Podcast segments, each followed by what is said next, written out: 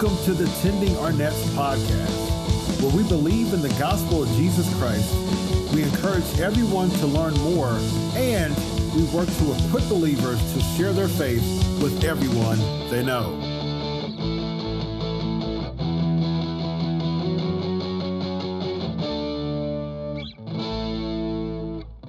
All right. This is the Tending Our Nets podcast, and my name is Joshua Sherman. I am your host here. We are talking about the gospel of Jesus Christ. That is our main focus, and uh, diving right back into that after a short break in August. Uh, so, really excited to be back with you all.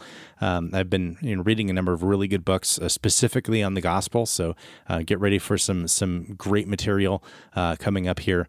Um, but um, essentially what I wanted to do is is start a next the next series. And what I realized is that the the series that I had been talking about doing, talking about the purpose and destiny of humanity, was actually better done in two. um, so I want to start off this series on the purpose of humanity, and we'll get into destiny in a, in a subsequent series. And uh, the main question, really, when we talk about the purpose of humanity, is asking why God created us. And part of that the main part, I think, is asking and answering the question what does it mean to be made in the image of God? So, this is something that has really been a, a source of discussion in theology, um, really since the beginning of the church. Uh, because, uh, and even before that, I mean, you talk about you know different people talking about it uh, within Jewish circles as well. Uh, so it's very it's it's huge. It has a lot of implications uh, and unless you think i'm running away from the gospel i'm definitely not. Um, this has a lot of implications for how we understand the gospel has implications for maybe even the best ways to spread the gospel how to talk about certain things etc so i think it's very important that we understand this foundational concept very well and then understand the relationship that it has uh, to these various bits of theology and ethics and mission. Uh, so what does it mean to say that humanity is created in the image of God? There are a few different views that have historically been held by people in the church. Um, so, this first view is, is probably the one that's been held uh, the most widely, the, mo- the longest uh, by the most people. Um, and from your church fathers all the way through reform, reformers, everyone in between, um, you know, it really is kind of the, the heavy hitter of views for most of church history. Uh, and that is the view that the image of God is a certain attribute or ability of human beings, or maybe a set of them um, that God has given only to human beings and not to animals. And these help us to somehow uh, resemble God right? So you think about ways we might resemble God. Uh, obviously, we're finite; He's infinite, so we can't, you know, talk about any kind of real comparison there. Um, but you know, we can talk about things like reason, or creativity, or self consciousness, or conscience, right? These are the kinds of things that people tend to talk about when they talk about the image of God in humanity and what makes us unique. There are some issues, I think, with taking this view, uh, both on a theological and, and ethical level. Uh, and then we'll talk about that as, as we get into things a little bit more. But right now, just know that I, I think there's some validity to it, um, and it actually is connected to the image, but it's not the core of the image. And, and we'll see that in just a second. The second view is a relational view. So, this view is essentially saying that when people are in right relationship with God, they bear God's image, and when they are not, they don't. Um, and um, again, a number of theological and ethical questions that come up uh, when we start to think about that in more depth, right? Um, so, I think again, um, this view has some validity to it. Uh, I, I, think the thinking of it as the main view or the, the kind of the core of the image um, is incorrect. And I think that uh, thinking of it as a binary where you either have it or you don't um, is is problematic.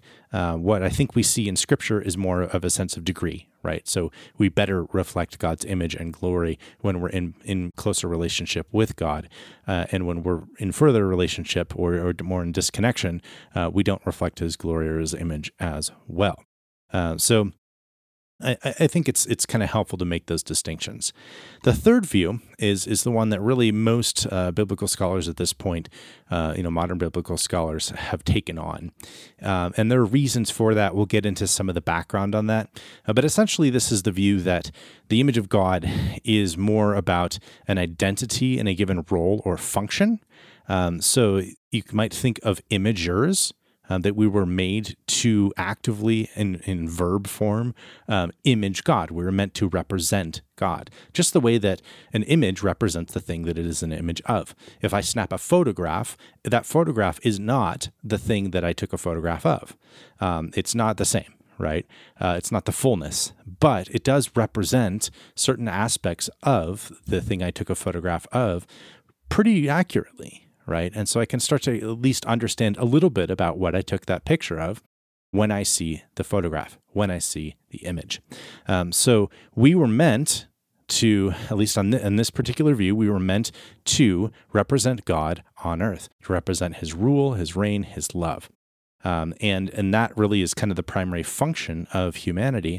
And that function is something that's actually fulfilled by people that bear the image of God and bearing the image also is related to being children of God, right? So you, you could talk about someone being uh, made in the image. It's essentially a, another way of talking about them being family, being children of someone.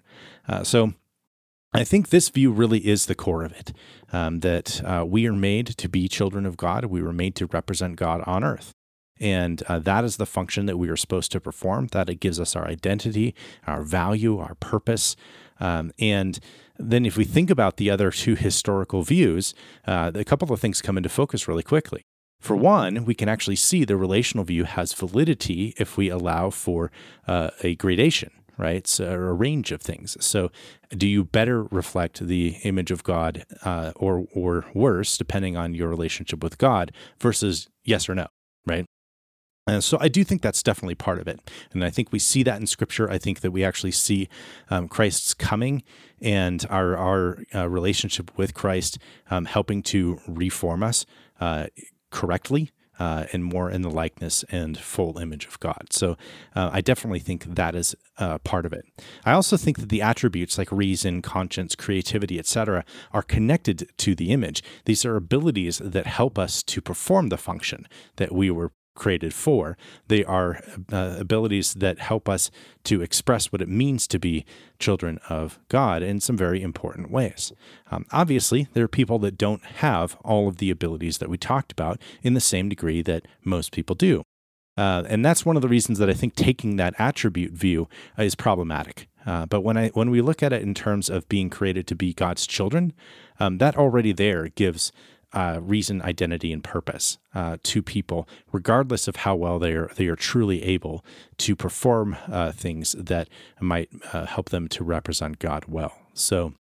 Um, I think that's really key to understand as we move into ethics and we move into theology. Um, so that is our episode for today. Uh, next time, we're going to be moving into the question of who bears the image. Is this only certain people? Is this all of humanity? Uh, is the image something um, that uh, only certain, you know, like kings have or something like that? Um, and uh, we'll talk about that a little bit in its historical context uh, and uh, really looking forward to that as well. Uh, so thank you for tuning in and please like, subscribe, write reviews, and give us ratings um, so that we can help to spread the word and help equip people to spread the gospel of Jesus Christ effectively with everyone they know. God bless. You've been listening to the Tending Our Nets podcast. If you like what you hear, check us out at the Raven Creek Social Club and by searching for us on social media via Tending Our Nets.